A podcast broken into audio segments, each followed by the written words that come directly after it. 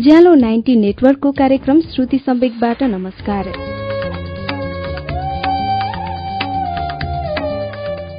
उज्यालो ninety network काठमाडौँसँगै देशभरिका विभिन्न FM स्टेशनहरूबाट हरेक मंगलबार र शुक्रबार राति सभा नौ बजे कार्यक्रम श्रुति सम्वेक प्रसारण हुन्छ। कार्यक्रम श्रुति सम्वेकमा हामी वरिष्ठ साहित्यकारहरूका उत्कृष्ट गद्यहरू वाचन गर्दछौ। श्रुति सम्वेकको मंगलबारको श्रृंखलामा केही सातादेखि हामीले सरूभक्तको उपन्यास पागल बस्तीको वाचन सुन्दै आएका छौं। गत साता जमुनाको प्रेम प्रतिको दृष्टिकोणबारे मार्थाले रूचि लिइन्। अब के होला त? पागल बस्तीको आठौं श्रृंखलाको वाचन अब सुनौ अच्युत घिमिरेको आवाजमा।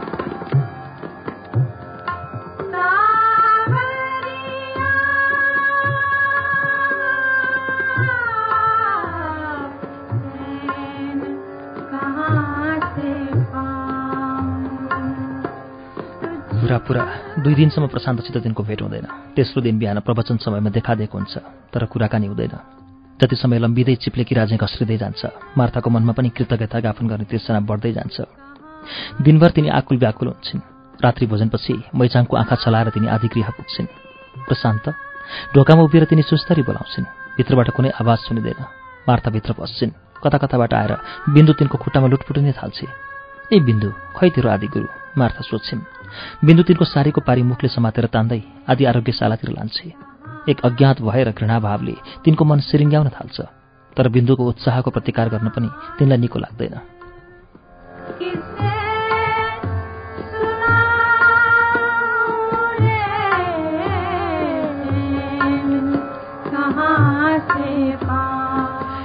आदि आरोग्यशालाको ढोकामा पुगेपछि बिन्दु तिनको सारीको पारी छोड्छे र भित्रपट्टि डगुर्छे मार्थालाई कस्तो कस्तो अनुभूति हुन्छ? बस्ती प्रवेश गरेपछि मार्था पहिलोपल्ट यता मोडिएकी हुन्छन्। आदिमाता हार्दिक स्वागतम।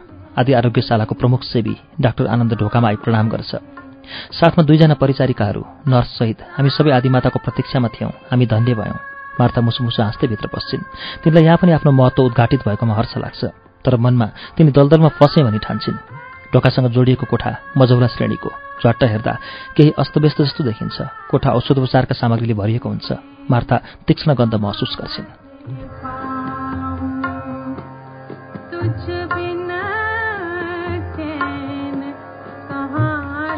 तपाईँ कहिलेदेखि यहाँ हुनुहुन्छ? मार्था युवा डाक्टरलाई सोध्छिन्। स्थापना समयदेखि नै म सेवामा छु। डाक्टरीको अध्ययन कहाँ गर्नुभयो? एमबिबिएस मैले युकेमा गरेँ। त्यसपछि केही वर्ष काठमाडौँमा प्र्याक्टिस गरेँ। पछि लेप्रोसी सम्बन्धी विशिष्ट अध्ययन मैले युएसएमा प्राप्त गरेँ। काठमाडौँमा प्र्याक्टिस नचलाइकन यस अनकन्टा ठाउँमा आउनुभयो कसरी मार्था मुसुक हाँस्दै अर्को प्रश्न गर्छिन्। म आदिगुरुको सद्प्रेरणाले यहाँ आइपुगेँ। डाक्टर आनन्द बालसुलभ हाँसो हाँस्छ। प्र्याक्टिस मेरो राम्ररी चलिरहेको थियो अथवा म सहरमा रोगोपचार गरेर खुब रूपियाँ पैसा कमाइरहेको थिएँ। अचानक आदिगुरुसित भेट भयो। उहाँले भन्नुभयो तपाईँ मेरो दृष्टिमा एक सफल डाक्टर होइन मिस्त्री हुनुहुन्छ जसरी मिस्त्रीले गाडीको उपचार गर्छ त्यसरी नै तपाईँ मान्छेको उपचार गर्नुहुन्छ। के डाक्टर भनेको एक मिस्त्री हो? मेरो विचारमा सफल डाक्टर उही हो जसले शरीरको होइन अस्तित्वको उपचार गर्छ।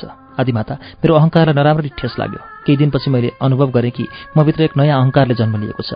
यो बेलादेखि मैले आफूलाई गुरुचरणमा अर्पित गरेँ।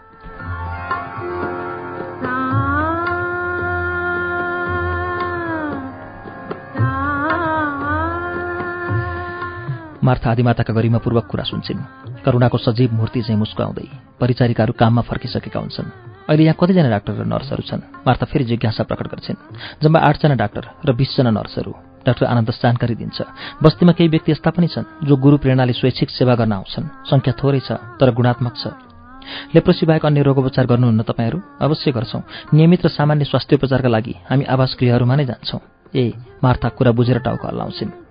बिन्दु भित्रपट्टिको कोठाबाट दगुर्दै आएर फेरि सारीको पारी तान्छे। मार्थालाई अभिप्राय थाहा हुन्छ तर पनि सोध्छे के बिन्दु? आदिगुरु आरोग्य कक्षमा हुनुहुन्छ त्यसैले होला डाक्टर आनन्द सहज अनुमान लाउँछ। ल ल म जाँदैछु गइराख। मार्था बिन्दुलाई कुरा सुनाउँछिन्। बिन्दु फेरि दगुर्दै कोठामा बस्छे मार्था समय लिँदै अन्य एक दुई कोठा चार्छिन्। बीचबीचमा उत्सुकतावश वा औपचारिकतावश प्रश्नहरू पनि गर्छिन्। कता कता तिनलाई प्रशान्त स्वयं स्वागतार्थ सामुन्य उपस्थित हुनेछ भन्ने आशा लाग्छ। तर आशा ओइलाएर झर्नुभन्दा पहिले डाक्टर आनन्द तिनलाई आदि आरोग्य कक्ष पुर्याइदिन्छ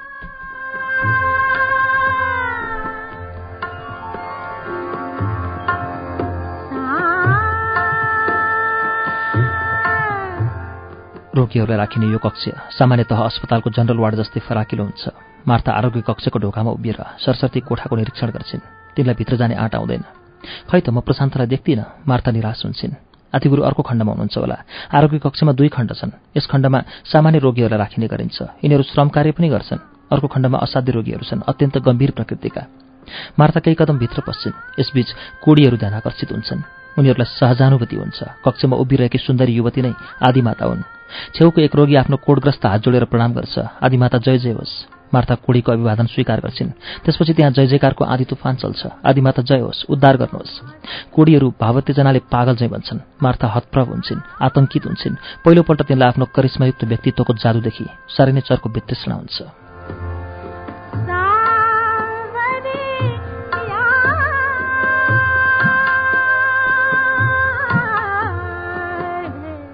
बन्धुहरू शान्त हुनुहोला। आदिमाता हामीलाई आशीर्वाद दिन पाल्नुभएको। त्यसैले शान्त भइदिनु होला डाक्टर आनन्द परिस्थिति र मनस्थितिको बिचमा उभिन आउँछ। कोडीहरूको पागलपन शान्त हुँदै जान्छ। आदिमाता पाल्नुहोस्। अर्को खण्डमा लैजाने अभिप्रायले डाक्टर आनन्द तिनलाई बाटो देखाउँछ। मार्ता निर्जीव भइहिँड्छिन् केही कोडीहरू दमित र अस्पष्ट आवाज निकालेर रुन थाल्छन्। मार्ता तिनीहरूलाई करुणामय ममतामय दृष्टिले हेर्दै अभय प्रदान गर्न सक्दिनन्। उल्टो तिनी नदेखे चाहिँ गरी अघि बढ्छिन्।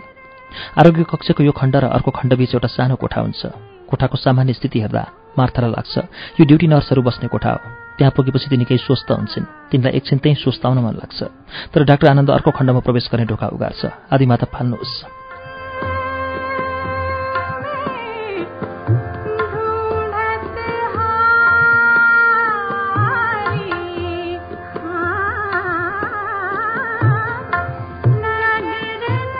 मार्था निरुपाय भई आफूलाई सकभर सम्हालेर ढोकामा उभिन पुग्छिन्।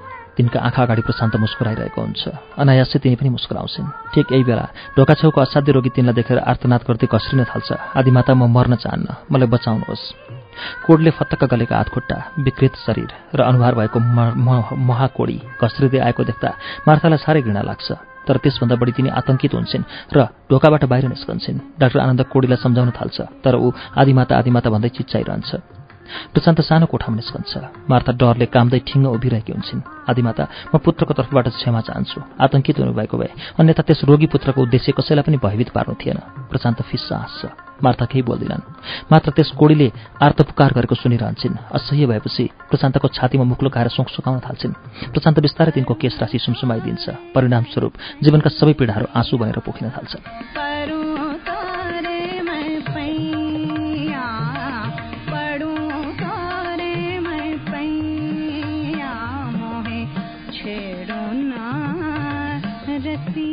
रातभर तिनलाई निद्रा लाग्दैन। एक अन्तर्वेदनाले शोकाकुल भई ओछ्यानमा उल्टी कोल्टी फेरिरहन्छन्। घरिघरि तिनको आँखा अगाडि त्यस कोडीको अनुहार नाच्न थाल्छ। तिनको अन्तःकरणमा कोडीको आर्तपुकार प्रतिध्वनित भइरहन्छ। आदिमातामा मर्न चाहन्न बचाउनुहोस्। प्रेम वा सानुभूतिको बदलामा तिनलाई अहिले पनि घृणा अनुभव हुन्छ। खाटोमुनि थुकेर तिनी कोडीलाई बिर्सने चेष्टा गर्छिन्। मानवताको शिलान्यास कोडी खानामा आउनुपर्छ। तिनी प्रशान्तलाई उसको बाढीसहित सम्झन पुग्छिन्। प्रशान्त म एक साधारण कमजोर नारी हुँ। म सिर्फ तिमीलाई प्रेम गर्न आएकी हुँ। एउटा सानो घर सुखी घर बसाउन चाहन्छु। म विश्व व्यथा बोक्न सक्दिनँ। अनायास तिनको अन्तर्मनमा आत्मनिवेदनको छाल उठ्छ। तिनी अनियन्त्रित हुन्छन् सुख सुकाउन थाल्छिन्। आदिमाता मैचाङको छिड आवाज सुनिन्छ। मार्ता कोल्टी फर्केर हेर्छिन् ढोगानेर मैचाङ झोक्राइसके झोक्राइरहेकी हुन्छ। किन नसोधेकी अहिलेसम्म? मार्था नियन्त्रित हुन्छन्। राम्ररी भोजन पनि गर्नु भएन आज।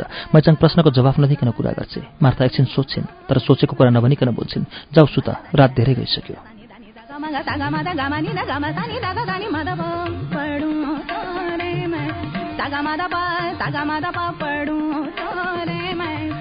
मार्थाले भित्तातिर कोल्टी फेरेपछि पुनः वार्तालापको सम्भावना समाप्त हुन्छ। तिनी तनमनले निधाउने प्रयास गर्छिन्। तिनको यो भगीरथ प्रयास कतिखेर सफल हुन्छ थाहा हुँदैन। आधारतमा हातखुट्टा तनक्क तन्काएर थकित कोल्टी फेर्दा तिनलाई कसैले सुस्तरी बोलाइरहे जस्तो लाग्छ आदिमाता आदिमाता आदिमाता। तिनलाई कोडीको स्मरण हुन्छ। कोडी घस्रिँदै आफूतिर आइरहे जस्तो लाग्छ। तिनी कहाँ लिन्छन्? तर मुखबाट आवाज निस्कँदैन। भाग्ने चेष्टा गर्छिन्। तर खुट्टा पटक्कै सर्दैन। तिनी नराम्ररी निसासिन्छन्। आदिमाता आदिमाता। आवाज फेरि सुनिन्छ। तिनी झस्किएर आँखा उगार्छिन् कुरूप नारी मैचाङ ओछ्यानमा बसिरहेकी देखिन्छ।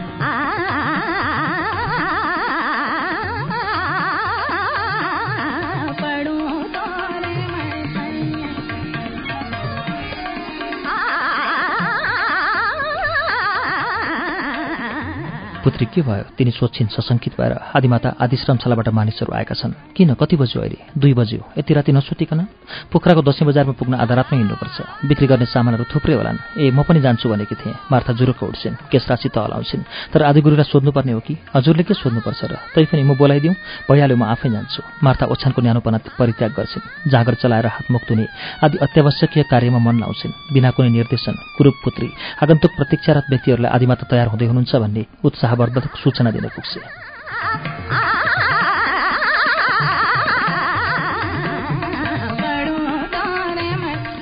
करिब पन्ध्र मिनटको समयावधिमा मार्था तयार हुन्छन् आदि मन्दिरको विशाल कक्षमा प्रवेश गर्दा प्रशान्तसहित सबै शिरनत गरी तिनको स्वागत गर्छन् आदिमाता श्रमकारी हाम्रो अनिवार्य क्रियाकलाप हो पुत्रपुत्रीहरूको श्रम र हस्तकौशलद्वारा उत्पादन गरिएका सामानहरूमा बस्तीको अर्थव्यवस्था आधारित छ। खेतबारीको उब्जनीमा हामी आत्मनिर्भर छौँ। निश्चय पनि हाम्रो अर्थव्यवस्था अविकसित छ तर अपर्याप्त छैन। आदिमाताले अभिरुचि लिनुभएकोमा हामी श्रमिकहरू अत्यन्त आभारी छौँ। प्रशान्त मन्द मन्द मुस्कुराउँदै सबैका लागि कर्णप्रिय अभिव्यक्ति पोख्छ। मार्था आदिमाताको गरिमासहित मुस्कुराउँछिन्। अघिल्लो रात आदि आरोग्यशालामा घटित दुर्घटना बिर्सिन्छन्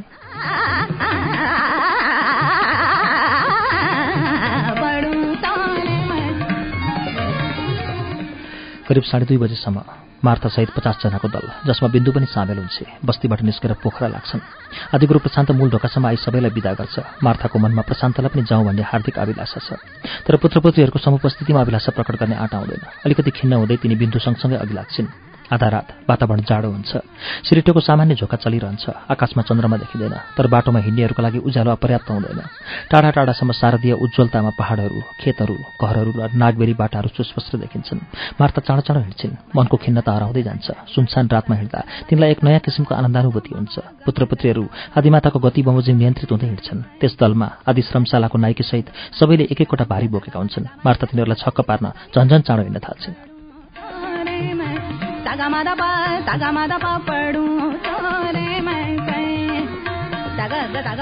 आदिमाता थाक्नु होला त्यसरी नहिँड्नुहोस्। धेरै समयसम्म सोच विचार गरेपछि श्रमशालाको नाइकेले चेतावनी दिनु आफ्नो कर्तव्य सम्झन्छ।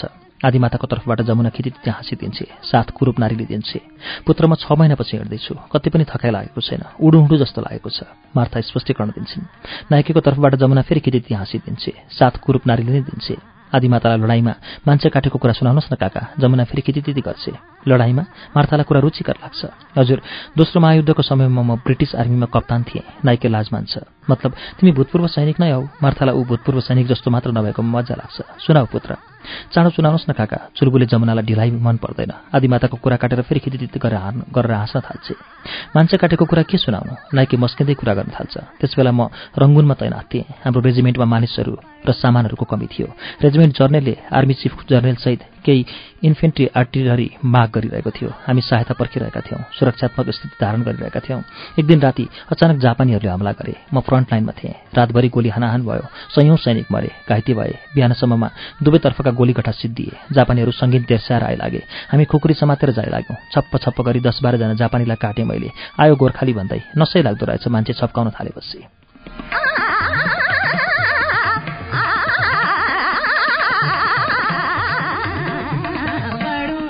चुर्बुले जमाना खेती हाँस्य विषयमा डेढ सय जवान जापानीहरू मुला झैँ काटिए। मैले बहादुरीको तकमा पाएँ तर मेरो मन जापानीहरूको रगतको खोला देखेपछि विरक्ति न थाल्यो। लडाइँ सिद्धिएपछि म नाम काटेर भागेँ। मलाई पछुतो पर्यो। वर्षौँसम्म म पछुतोको आगोले जलिरहेँ। सौभाग्यवश एक दिन मैले आदिगुरुको दर्शन पाएँ। उहाँले भन्नुभयो पुत्र तिमीले मान्छे नकाटेको भए तिमी आफै काटिन्थ्यौ। यो इतिहासको परिणति हो। इतिहास बदल्ने महाकार्यमा मलाई साथ देऊ। दुःखमा पनि सार्थकता प्राप्त हुनेछ। म गुरुचरणमा समर्पित पाएँ त्यसपछि। नौडाँडाबाट झरेर सुइखेतको विस्तृत फाँडची छोल्दै हेम्जा गाउँ हुँदै याम्दी खोला तर्दा काउडाँडा पछाडिपट्टिबाट सूर्य उदाउन थालिसकेको हुन्छ। पहिले रातो रातो उज्यालो उज्यालो देखिन्छ। त्यो रक्तिम आभा बिस्तारै माथि सर्दै पूर्वाकाशमा विस्तारित हुन्छ। त्यसपछि घामको पहिलो किरण अन्नपूर्णका टाकुरामा पर्छ। याम्दी खोला तरेर जौबारीमा आइपुगेपछि बल्ल माछा पुस्रेको टाकुरामा घाम परेको देखिन्छ।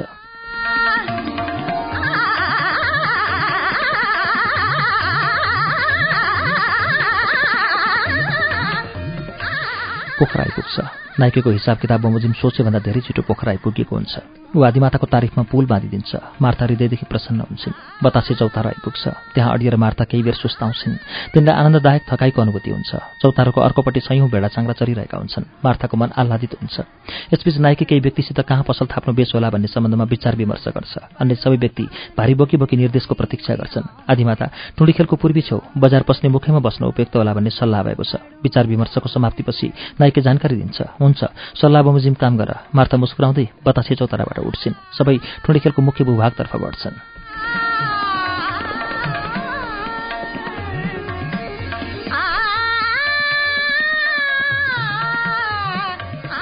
पुरानो टुडीखेलको नामले सुप्रसिद्ध हरियो चौर जसको एकापट्टि हाई स्कुल र अर्कोपट्टि सेती खोलाको पाखो र गाईघाट जाने बाटो हुन्छ। बिहानीका प्रथम किरणहरू ओसिलो पारामा चम्चमाइरहेका हुन्छन्। मानिसहरूको आवजावत सुरु भइसकेको हुन्छ तर दसैँ बजार राम्ररी लागिसकेको हुँदैन।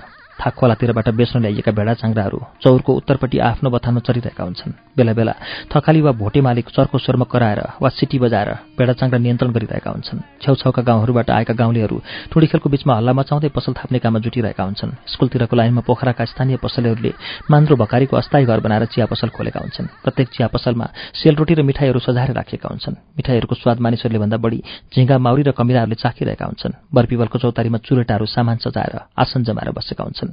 मार्था त्यहाँको वातावरणदेखि आनन्द विभोर हुन्छ।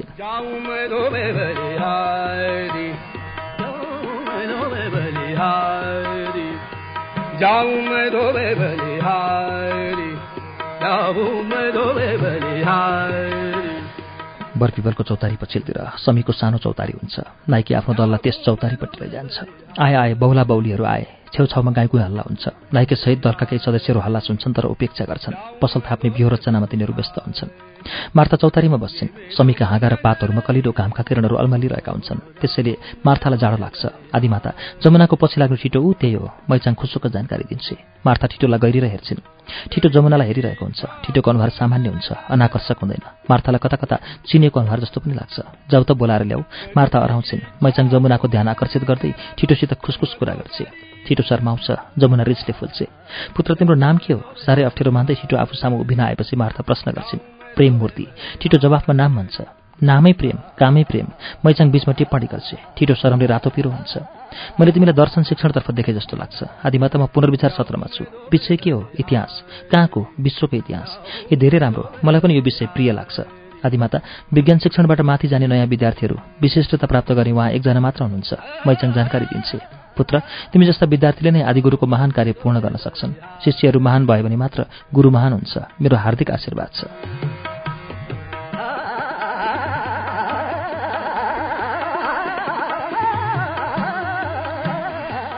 मार्ता छिटोलाई आफूसँगै बसाल्छिन्। आदिमाताको प्रेमयुक्त वचन र व्यवहारले छिटो अभिभूत हुन्छ। उसका आँखाहरू थाहै नदिकन रसाउँछन्। ती रसाएका आँखाहरू थाहै नपाइकन जमुना भएतिर घुम्छन्। रिसले फुलिरहेकी जमुना आँखा जुत्नासाथ माथिल्लो पङ्क्तिले जिब्रोमा लटपटेका सबै कुरा सोहोरेर जमिनमा थुकिदिन्छे।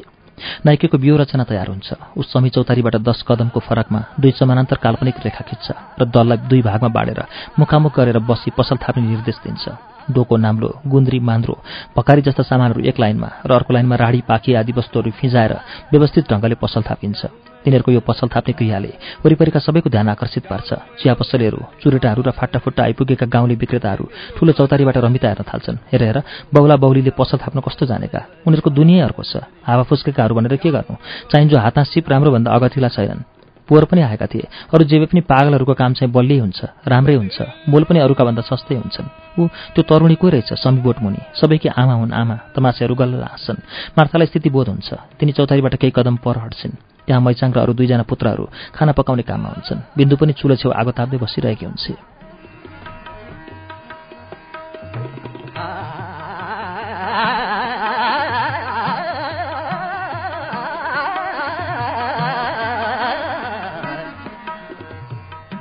भोकाउनु भयो आदिमाता म दुध तताउँदैछु मैचाङ सोध्छे होइन भोक लागेको छैन। मार्था मैचाङसित टाँसिएर बस्छन्। त्यहाँ हेर न मानिसहरू तमासा देखाउन आए जस्तो पो भयो। आदिमाता काम नपाएका मानिसहरू तमासा हेर्छन्। हामीलाई के को सरोकार? सरोकार त भइहाल्छ नि मान्छेको समाजमा बसेपछि।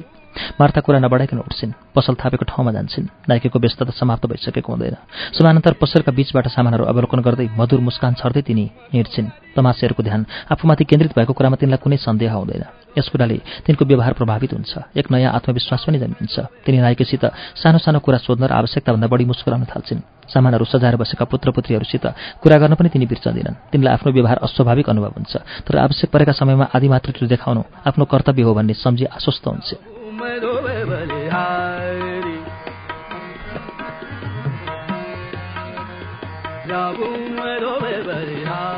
मलाई प्रेम मन पर्यो। असल केटो रहेछ। पसलहरू अवलोकन गर्दा गर्दै तिनी मौका छोपी जमुनाको कानमा सुस्तरी खुस्कुलाउँछिन् अनुहारै हेर्न मन लाग्दैन। जमुना बिस्तरी सुस्तरी बरबराउँछ र प्रेमलाई फुलुक्क हेर्दै जमिनमा थुक्छे प्रेमको अनुहारमा पीडाको भाव ओठमा क्षणिक मुस्कान नाच्छ। बिचरा कस्तो माया लाग्ने गरी हेरिरहेछ। मार्ता प्रेमको पक्षबाट ओकालत गर्न खोज्छिन्। खालि पछि लागिरहन्छ कुकुर जस्तो। जमुनाको अनुहारमा रिसले झन् बढी फुल्न थाल्छ। ऊ प्रेमको पक्षबाट कुनै पनि कुरा सुन्न इन्कार गर्छ र घरिघरि जमिनमा थुकिरहन्छे। मार्थालाई कता कता आफ्नै प्रतिछाया प्रतिबिम्बित देखे जस्तो लाग्छ। आदिमाताको निरपेक्ष दृष्टिले हेर्दा नारी सुलभ अज्ञानताको पर्दाफास भए जस्तो अनुभव हुन्छ। सम्झाउने वृद्धा प्रयास नगरिकन मार्ता करुण दृष्टिले जमनलाई हेर्छिन् अनि चौतारीतिर लाग्छिन्। मैचाङ चुलोमा राम्ररी आगो फुकिराखेर चौतारीतिर आउँछे।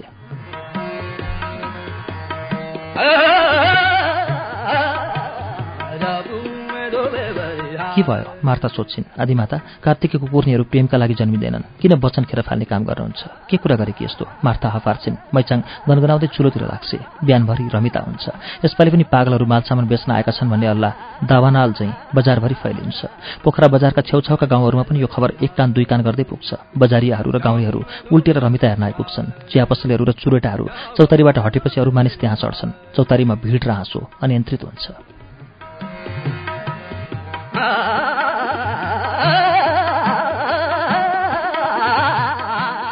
कार्यक्रम श्रुति सम्वेकमा हामी आज सरूभक्तको उपन्यास पागल बस्तीको वाचन सुनिरहेका छौं।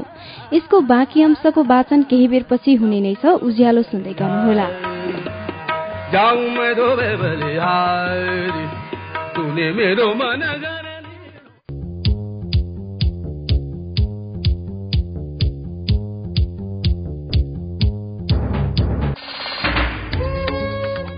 कार्यक्रम श्रुति सम्वेक तपाईँ अहिले उज्यालो नाइन्टी नेटवर्क काठमाडौँसँगै इलाम एफएम रेडियो ताप्लेजुङ झापाको एफएम मेचिट्युन्स र बिर्ता एफएम धरानको विजयपुर एफएम सिन्धुलीको रेडियो सहारा बर्दिवासको रेडियो दर्पण सर्लाहीको रेडियो एकता दोलखाको कालिन्चोक एफएम रामेछापको रेडियो तीनलाल नुवाकोट एफएम वीरगंजको नारायणी एफएम हेटौँडा एफएम चितवनको रेडियो त्रिवेणीमा पनि सुनिरहनु भएको छ। त्यसै गरी फलेवासको रेडियो पर्वत रूकुमको रेडियो सिस्ने गुल्मीको रेडियो रिसुङ्गा पोखराको रेडियो तरंग बागलुङको रेडियो सारथी एफएममा पनि श्रुति सम्वेक सुन्दै हुनुहुन्छ। रेडियो प्युठान दाङको रेडियो मध्यपश्चिम कपिलवस्तुको रेडियो बुद्ध आवाज भेरीको रेडियो कोहलपुर सल्यानको रेडियो राप्ती कैलाली टिकापुर र गुलरियाको फुलबारी एफएम दाङको रेडियो प्रकृति एफएम सुर्खेतको रेडियो भेरी जुम्लाको रेडियो कर्णाली र कालीकोटको रेडियो नयाँ कर्णालीबाट पनि अहिले एकैसाथ श्रुति सम्वेक प्रसारण भइरहेको छ। श्रुति सम्वेकमा आज हामीले पागल बस्ती उपन्यासको वाचन सुनिरहेका छौं। अब सुनौ यसैको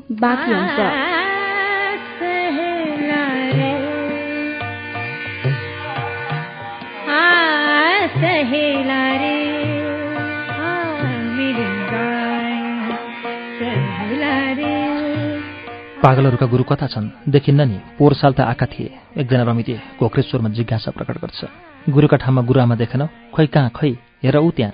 बुजुर्ग पल्टिरहेको अर्को रमिते चोर औनाले मार्थालाई औँलाउरी लेग्रो तान्छ। कति राम्री नि गाँठे। रमितेहरू हलल्ला हाँस्छन्। मार्था देब्री आँखाको कुनाबाट भिडलाई शत्रुतापूर्वक हेर्छिन् र मनमा नै भूतवतिन्छन् सम्भवतः नाइकेदिनको मनोव्यथा बुझ्छ। ऊ भिडमाथि निरपेक्ष दृष्टि फ्याँक्दै तिनीसम्म फौजी शैलीमा उभिन आइपुग्छ आदिमाता असुविधाजनक स्थितिहरू सहन हामी अभ्यस्त छौँ। तर हजुरलाई पुत्र म पनि अभ्यस्त हुँदैछु। तर के हामी अन्याय सहिरहेका त छैनौँ? मानिसहरू पागल भनेर उपहास गरिरहेका छन्। आदिमाता ती उपहास गर्नेहरूसित झैझगडा गरेर हामी आफूलाई पागल होइनौँ भनी साबित गर्न सक्दैनौँ। ठिक भन्यो पुत्र। मार्था मुसुक हाँस्छिन् र धेरै हदसम्म तनावमुक्त हुन्छन्। नाइके काममा फर्किन्छ।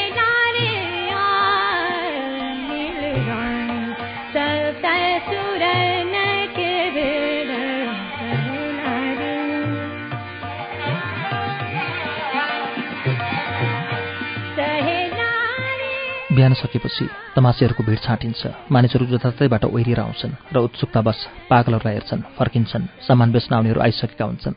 सामान खरिद गर्न आउनेहरू पनि आइरहेका हुन्छन्। मुख्य हाट बजार टोडीखेलको मध्यभागमा बस्छ।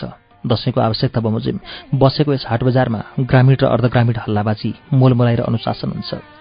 बतासे चौतारीबाट टोडीखेलको डिलैडिल विस्तारित भेडा चाङ्राको बजारमा एक बेग्लै प्रकारको आकर्षण र जीवन्तता देखिन्छ।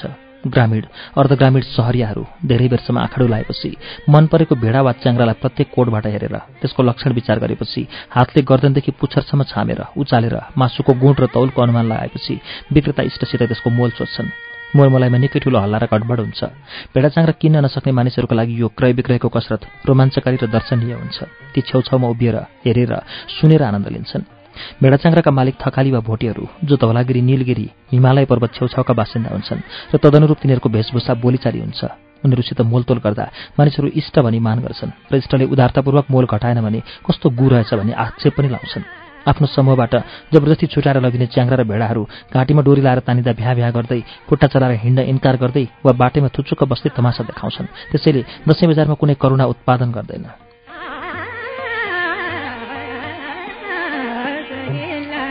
भेडाचाङ्राको जातै यस्तो। मानिसहरू टिप्पणी गर्छन् र मुडे बल्लाएर भेडाचाङ्रा चिच्याउ घिच्याउँछन्। मध्याहमा घाम चर्किन्छ। टुँडी खेल तिल राख्ने ठाउँ पनि बाँकी छैन भने जे गरी मानिसहरूले भरिन्छ। त्यहाँ धुलो छारोको कुहिरो लाग्छ। हट हट बाटो छोडा छोडा भन्दै भेडाचाङ्रा घिच्याउने मानिसहरूले चर्को चोरले सबभन्दा बढी रोमाञ्च उत्पन्न गर्छ। मार्था समी बोटमुनि बसेर वा उभिएर दिन काट्छन्। खुवाउने पकाउने काम सकिएपछि मैचाङ तिनको साथ दिन आउँछ। नाइके पनि साथ दिन आउँछ। जान्छ।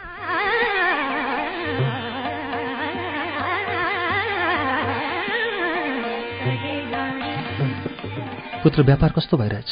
आदिमाता गत वर्षभन्दा यसपालि सामानहरू राम्ररी बिकिरहेका छन्। यो सब मेरा पुत्रपुत्रीहरूको कार्यकुशलताको परिणाम हो। म साह्रै हर्षित छु। मार्ता साँच्चै नै हर्षित हुन्छन्। धुलो छारो घाम र कोलाहालका बीच समय बितेको तिनलाई पत्तो हुँदैन। एकैचोटि घडी हेर्दा चार बज्दै गरेको हुन्छ। अब एक घन्टा जतिमा फर्किनुपर्छ नत्र अबेर हुन्छ। मैचाङ स्वानुभावका आधारमा जानकारी दिन्छे। मलाई त भोक पो लाग्न थाल्यो। म खाजा ल्याउँछु मैचाङ उठ्छे। ठिक यही बेला बिन्दु भुकेको स्वर मार्थाको कानमा पर्छ। बिन्दुको यो भुकाइ सामान्य हुँदैन। त्यसैले मार्थासहित मैचाङको ध्यान पनि केन्द्रित हुन्छ। के भएछ त्यहाँ? कुनै के भएछ? बिन्दुले झम्टिराखेकी छ एकजना मान्छेलाई। जानकारी दिएर मैचाङ त्यति दगुर्छे बस्तीवालाहरूको समानान्तर पसलको मुखैमा मानिसहरू दगुरा दगुर गरिरहेका छन्। चार पाँचजना गाउँले किसिमका मानिसहरू मिलेर नाइकेलाई हातपात गरिरहेका हुन्छन्। बिन्दु आलो पालो सबैलाई झम्टिरहेकी हुन्छ। हृष्टपुष्ट बलियो नाइके हात हाल्ने ती गाउँलेहरूलाई हात जोडी जोडी सम्झाउने असफल प्रयास गरिरहेको हुन्छ।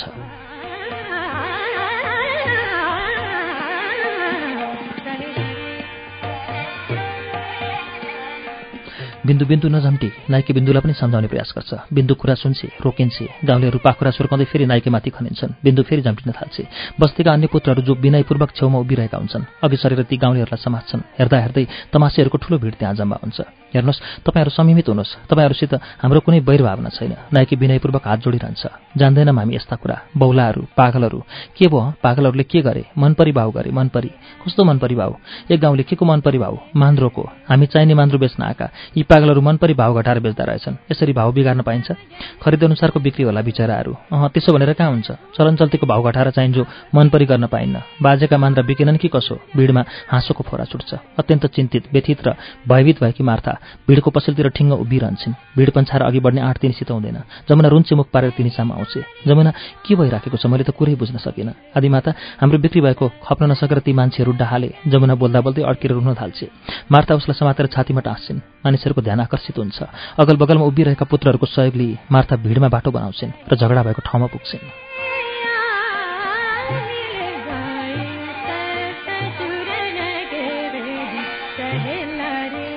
हेर्नुहोस् बन्धुहरू तपाईँहरूको माल सामानको मोल वा बजार भाव हामीलाई थाहा छैन। बजार भावमा एकरूपता छ जस्तो हामीलाई लाग्दैन। सुपथ मोलमा सामान बेचेर हामीले कसै शोषण गरेका छैनौँ। नाइके कति पनि विचलित नभइकन सम्झाउने प्रयास गरिरहेको हुन्छ। त्यसै भाव बिगार्न पाइन्छ। तँलाई असत्य हावा फुस्केको बौला मान्द्रो विक्रेता बाजे उफ्रिन्छ पाखुरा सुर्काउँदै अरू गाउँलेहरू होमा हो मिलाउँदै थपडी बजाउन थाल्छन्। यी भाउ बेसा बिगार्ने पागलहरूलाई खेद्नुपर्छ यहाँबाट। हो हो खेद्नुपर्छ खेद्नुपर्छ। गाउँलेहरू एकमत हुन्छन्। अरू गाउँलेहरू र सहरियाहरू जो यस कुरासित सहमत हुँदैनन् चुप लागेर हेरिरहन्छन्। तपाईँहरूले हामीलाई खेद्नु पर्दैन। अघिदेखि डराइरहेकी मार्था जमुनालाई छोडेर अन्त प्रेरणावश एकजुट भएका गाउँलेहरूतिर लम्किन्छन्। हामी आफै फर्केर जानेछौँ। हामी गएपछि नबिकेका सामानहरू बेच्ने काममा ध्यान दिनु होला। हाम्रो अधिकांश सामान बिक्री भइसकेका छन्। मार्थाको यस वचनले जादुको काम गर्छ। झगडालु गाउँलेहरूसहित सब पुत्रपुत्रीहरू अकमक्क पर्छन्। भिड तिनको रूप राशि र गर्भोक्तिले दङ्गदास परिरहन्छ।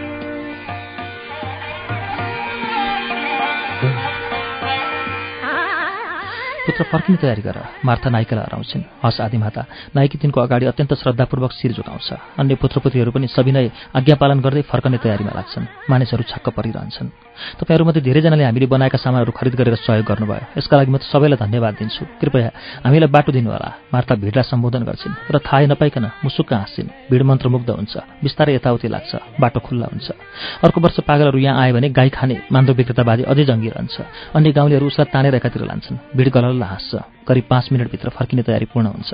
नायकको नेतृत्वमा सबै पुत्रपुत्रीहरू रहल पहल सामानहरू बोकेर अनुशासित ढङ्गले आज्ञाको प्रतीक्षा गर्छन्। कुनै सामान छुटेको त छैन? छैन आदिमाता सबै एक स्वरमा बोल्छन्। त्यसो भए जाउँ त मार्था अघि लाग्छन्। बिन्दु नाइके र पुत्रपुत्रीहरू भिड नगरिकन पछि लाग्छन्। त्यतिखेर टोडी खेलको सबै कार्य व्यापार ठप्प हुन्छ।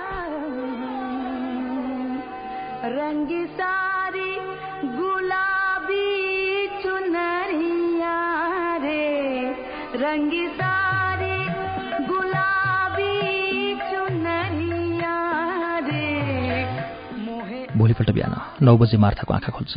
केही थकाइ मेटिए पनि केही थकाइ मेटिएको हुँदैन। सर्वाङ्ग विशेष गरी हातखुट्टाका जोर्नीहरू दुखिरहेका हुन्छन् तर त्यसभन्दा बढी पेटमा हुरहुर्ती भोकको आगो बलिरहेको हुन्छ। उफ भयङ्कर भोक र थकाइको सम्मिश्रित अभिव्यक्ति मुखबाट निस्कन्छ। तिनी बेमनले उठेर बस्छिन्। ओछ्यान छोड्न तिनलाई पटक्कै मन लाग्दैन। पुत्री आदिमा त जागा हुनुभयो होला। जाउ हेर बैठक कोठामा प्रशान्त बोलेको सुनिन्छ। मार्ता हतार हतार लुगा लगाई केस राशिको व्यवस्थामा ध्यान दिन्छन्। मैचाङ तिनलाई हेर्न कोठामा पस्छे प्रशान्त हो मार्था सोध्छिन् बिहानदेखि आदि गुरु पर्खिराख्नु भएको छ। मैचङ टाउको हल्लाउँदै जवाफ दिन्छे। बिहानदेखि याने मार्था निश्चयात्मक कुरा जान्न खोज्छे। प्रवचन समयदेखि उहाँ यहीँ हुनुहुन्छ। मैचाङ तिनको अभिप्राय बुझेर जानकारी दिन्छे।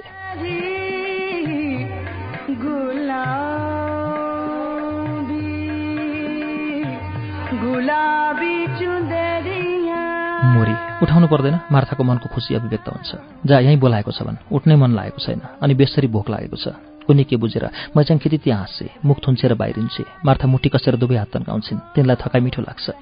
प्रशान्त कोठामा आउँछ टाढेबाट हात जोडेर प्रणाम गर्छ। मार्था एकछिनसम्म ट्वाल्न पर्छिन्।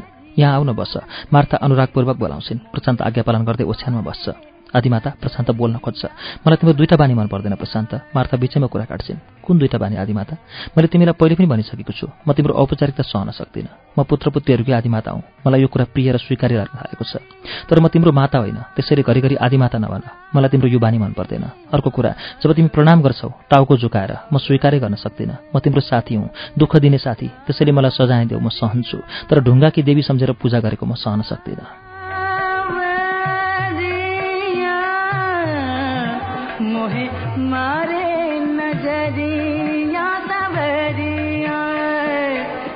प्रशान्त मुसुक्क हाँस्छ मार्ताले कुराको भूमिका बाँध्दा नबाँध्दै वास्तविक कुरा बुझ्ने बानी उसलाई परिसकेको हुन्छ।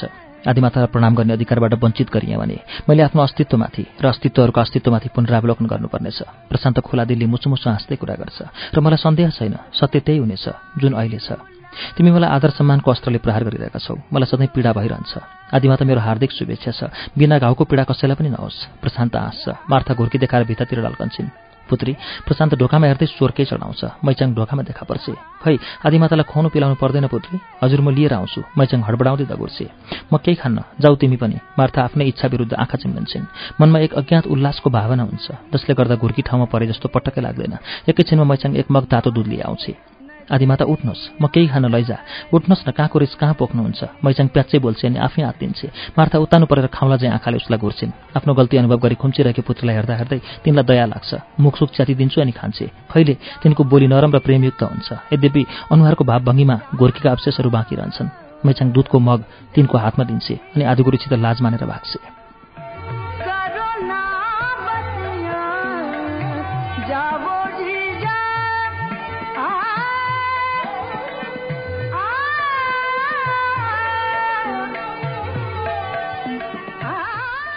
पुत्रीसित हेलमेट खुब बढे जस्तो छ। प्रशान्त कुराको सिलसिला जोड्न खोज्छ। मार्था अवशिष्ट गुर्कीलाई सकभर सम्हाल्दै चुपचाप दुध पिइरहन्छन्। आदिमाता म हार्दिक प्रसन्नता र आभार प्रकट गर्न यहाँ उपस्थित भएको हुँ। कृपया स्वीकार गर्नुहोला। केही समयको महन्तापछि प्रशान्त खास कुरा गर्छ र साँच्चै नै प्रसन्न देखा पर्छ।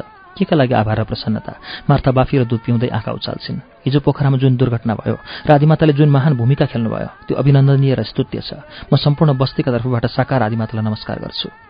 कि यही कुरा भन्न बिहानदेखि पर्खेर बसेको कामधाम सबै छोडेर मार्था रिसाउन प्रयत्नशील हुन्छन्। हो आदिमाता प्रशान्त दिनको सक्कली वा नक्कली रिसलाई प्रेमपूर्वक दमन गर्छ। म सबै काम छोडेर यहाँ उपस्थित छु। आभार प्रकट गर्न।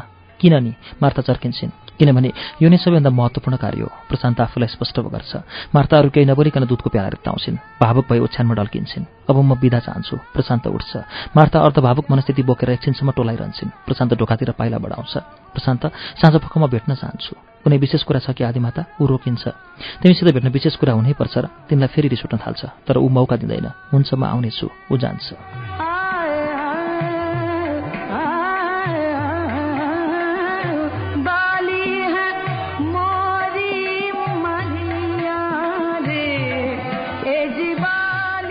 त्यस दिन दिनभर मार्थाको दिनचर्या खुबै व्यस्त हुन्छ। आलो पालो गरी बस्तीका तमाम बासिन्दाहरू आभार प्रकट गर्न आइरहन्छन्। मार्था स्वाभाविक अव्यवस्थतापूर्वक पुत्रपुत्रीहरूको हार्दिक आभार स्वीकार गर्दै जान्छन्। संस्थागत रूपमा आदि शिक्षणशाला आदि आरोग्यशाला आदि श्रमशाला र पुत्रपुत्री सङ्घका तर्फबाट प्रतिनिधिहरू आउँछन्। यो चौतर्फी अभिनन्दनले मार्था भावुक हुन्छन्। आदि शिक्षणशालाका प्रतिनिधिहरूलाई सम्बोधन गर्दै तिनी भन्छन् पुत्रपुत्रीहरू म निश्चय पनि तिमीहरूकी आदिमाता हुँ तर आदिगुरुद्वारा प्रतिपादित शिक्षाको आलोकबाट म वञ्चित नै छु। आदिमातालाई पनि शिक्षा लाभ होस् भनी कामना गर। आदि श्रमशालाका प्रतिनिधिहरूलाई तिनी भन्छन् यो सबै तिमीहरूको सहनशीलता र आत्मानुशासनको परिणाम हो। दुनियाँ मेरो अभिनन्दन गर्छन्। तर मेरा प्रिय पुत्री पुत्रीहरू म तिमीहरूको हृदयदेखि नै अभिनन्दन गर्दछु।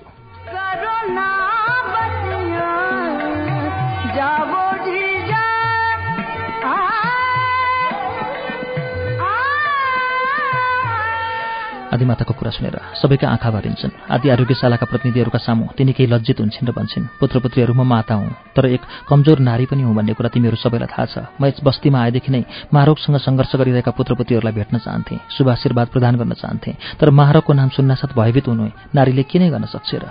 म ती सबै पुत्रपुत्रीहरूसित अत्यन्त क्षमा प्रार्थी छु जसको आदिमाता हुन म स्वयं आफ्नो दृष्टिमा पनि अयोग्य साबित भएको छु। तिनको यस स्वीकारोक्तिले डाक्टर आनन्दसहित सबैलाई हार्दिक सन्तोष प्रदान गर्छ।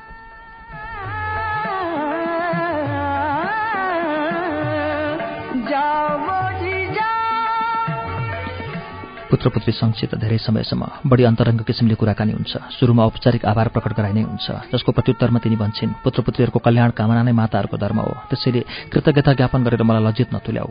आदिमाता एक पुत्र केही सोध्न खोज्छ तर हिचकिचाउँछ भन पुत्र के कुरा सोध्न चाहन्छौ? आदिमाता हामी पुत्रपुत्रीहरू आदिगुरु र हजुरको पूर्वजन्म कथा जान्न इच्छुक छौँ ताकि त्यस महान सङ्घटनालाई इतिहासबद्ध गर्न सकौँ। आदिगुरु स्वयंले यो कुरा भनिसक्नु भएको होला। आदिमाता उहाँले सविस्तार कहिले पनि भन्नु भएन। चोटकरीमा केही सङ्केतहरू दिनुभयो उहाँले। जसअनुसार आदिमाताको निराकार बिम्बलाई आत्मसात गर्ने प्रयासमा लाग्यौँ हामी। जब साकार आदिमाताको आगमन भयो तब हामी सबै परिवर्तित भयौँ। निराकारसित हाम्रो नाता टुट्यो। त्यसै बेलादेखि नै हामी आदिमाताको मुखारबिन्दबाट पूर्वजन्म कथा श्रवण गर्न अभिलाषी थियौँ।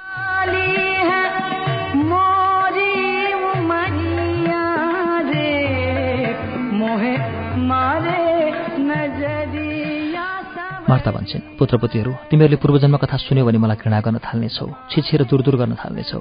आदिमाता जसलाई हाम्रो आदिगुरु प्रणाम गर्नुहुन्छ ती महान्त मातालाई हामी अनादर गरौँ। यो हाम्रो जीवनमा कुनै पनि सम्भावनाको गणित अनुसार सम्भव छैन मार्था एकछिनसम्म विचारमग्न हुन्छन् तिनलाई लाग्छ पुत्रपुतीहरूलाई जीवनका सत्य कुरा सुनाएर मन हलुका पार्ने अवसर यही हो। यदि पुत्रपुतीहरूलाई पूर्वजन्म कथा सुनाउन पनि सकिँदैन भने जीवनमा अरू के नै गर्न सकिन्छ? मैले आफ्नो कमजोरी आस्था र विश्वासको ओकालत माया गर्ने पुत्रपुत्रीहरू सामु नगरे कसको अगाडि गर्ने? सायद यिनीहरू मलाई हार्दिक सहयोग गर्लान्। जाऊं मैं धोबे बलिहार जाऊं मैं धोबे बलिहार पुत्रपुत्रीहरू आदि गुरुद्वारा यो बस्ती सत्य सन्धानका लागि स्थापना भएको भन्ने कुरा सबैलाई थाहा छ। पूर्वजन्मका एक दिन मानवीय सत्यको खोज गर्दै तिमीहरूको आदिगुरु घरबाट निस्केको थियो। आफ्ना बाआमा दाई भाइ दिदी बहिनी सबैलाई रुवाएर त्यसबेला तिमीहरूको आदिगुरु अत्यन्त दुःखी थियो अत्यन्त पीडित थियो र यसको एकमात्र कारण म थिएँ। हामीहरू स्कुलदेखि विश्वविद्यालयसम्म सँगसँगै अध्ययन गऱ्यौँ। तिमीहरूको आदिगुरु स्कुले जीवनदेखि नै प्रतिभाशाली र अत्यन्त कुशाग्र वृद्धि थियो। तडक भडक मन नपराउने भावुक व्यक्ति थियो र युवतीहरूसित व्यवहार गर्नुपर्दा सङ्कोच मान्ने गर्थ्यो। मलाई लाग्छ तिमीहरूको आदिगुरु युवतीहरूभन्दा बढी लज्जाशील थियो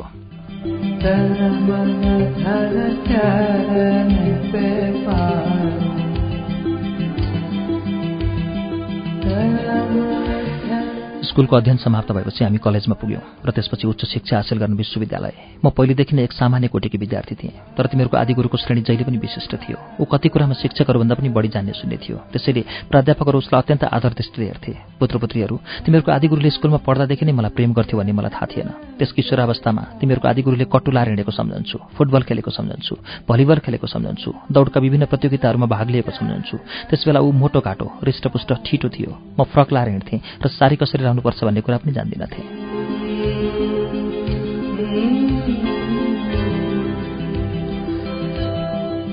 स्कुलमा पढ्दादेखि नै ऊ मलाई प्रेम गर्थ्यो तर केही भन्दैनथ्यो केही कुरा गर्दैनथ्यो। ऊ अन्तर्मुखी थियो। पछि उसले मलाई भन्यो कि स्कुलको अन्तिम परीक्षाफल प्रकाशित भएको दिन एक मित्रको मुखबाट पहिलोपल्ट उसले मेरो नाम थाहा पाएको थियो। यसभन्दा अगाडि वर्ष दिनसम्म सँगसँगै पढ्दा पनि उसले मेरो नाम थाहा पाउने प्रयास गरेन जबकि ऊ मलाई पहिलो नजरदेखि नै प्रेम गर्थ्यो। तिमीहरूको आदिगुरुको प्रेम किशोरावस्थादेखि सुरु भएको थियो जब हामी दुवै अवयस्क थियौँ। पुत्रपुत्रीहरू किशोरावस्थाको प्रेम अत्यन्त कोमल हुन्छ भावुक हुन्छ समर्पणयुक्त हुन्छ त्यहाँ निश्चलता र पवित्रता मान मात्र हुन्छ। तिमीहरूको आदिगुरुको प्रेम यस्तै थियो। कलेजमा अध्ययन गर्दा पनि तिमीहरूको आदिगुरुले आफ्नो प्रेमलाई अभिव्यक्त गरेन। सत्य कुरा त यो हो कि ऊ मलाई प्रेम गर्थ्यो र मबाट पलायन गर्थ्यो। उसको अन्तर्मुखी स्वभावले गर्दा स्कुलदेखि विश्वविद्यालयसम्म हामी शारीरिक रूपले नजिकिएनौँ कहिले पनि।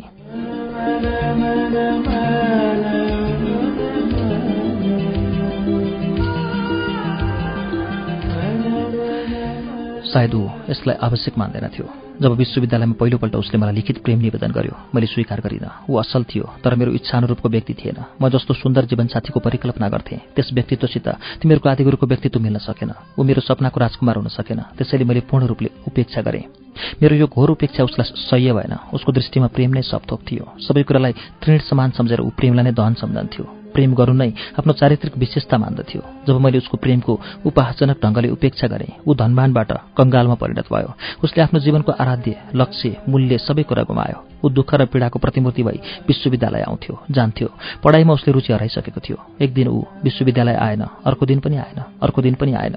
चौथो दिन विश्वविद्यालयमा एउटा सनसनयुक्त समाचार आयो। उसले सधैँका लागि गृह त्याग गर्यो। बा आमाहरूले रोक्ने प्रयास गरे। भाइ बहिनीहरूले रुँदै बाटो छेके तर ऊ विचलित भएन। उसले भन्यो म सत्यको खोज गर्न गृह त्याग गर्छु। म मानवताको कल्याणका लागि गृह त्याग गर्छु।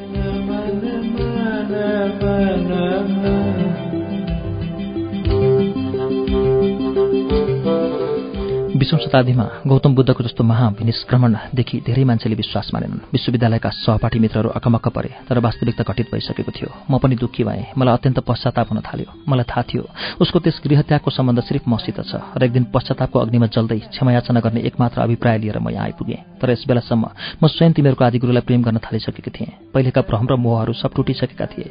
अहिले म उसलाई प्रेम गर्छु। जसरी ऊ पूर्व जन्ममा मलाई प्रेम गर्थ्यो। तिमीहरूको आदिगुरुलाई थाहा छ म उसलाई प्रेम गर्छु तर ऊ स्वीकार गर्न चाहँदैन। ऊ भन्छ गुरु र माताबीच प्रेम मिलन हुनु सम्भव छैन। म मान्दिनँ। म उसको अहमवादी विचार मान्दिनँ किनभने म प्रेममा विश्वास गर्छु। प्रेमभन्दा महान प्रेमभन्दा पवित्र प्रेमभन्दा सुन्दर र प्रेमभन्दा जीवनदायी केही पनि छैन। मान्छे अहमबाट प्रेमतर्फ लाग्नुपर्छ न कि प्रेमबाट अहमतर्फ।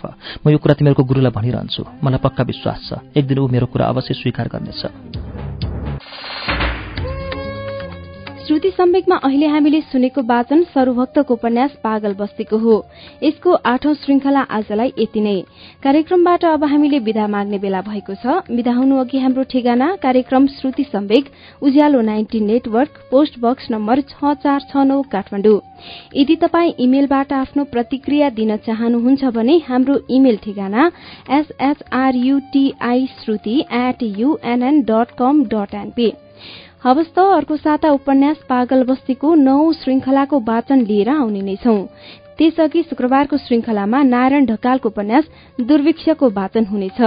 आजका लागि प्राविधिक साथी दिनेश निरौला र विशालजित पालिखीसँगै उपन्यास वाचक अच्युत घिमिरे र म सजिता हमाल विदा चाहन्छौ। शुभरात्री।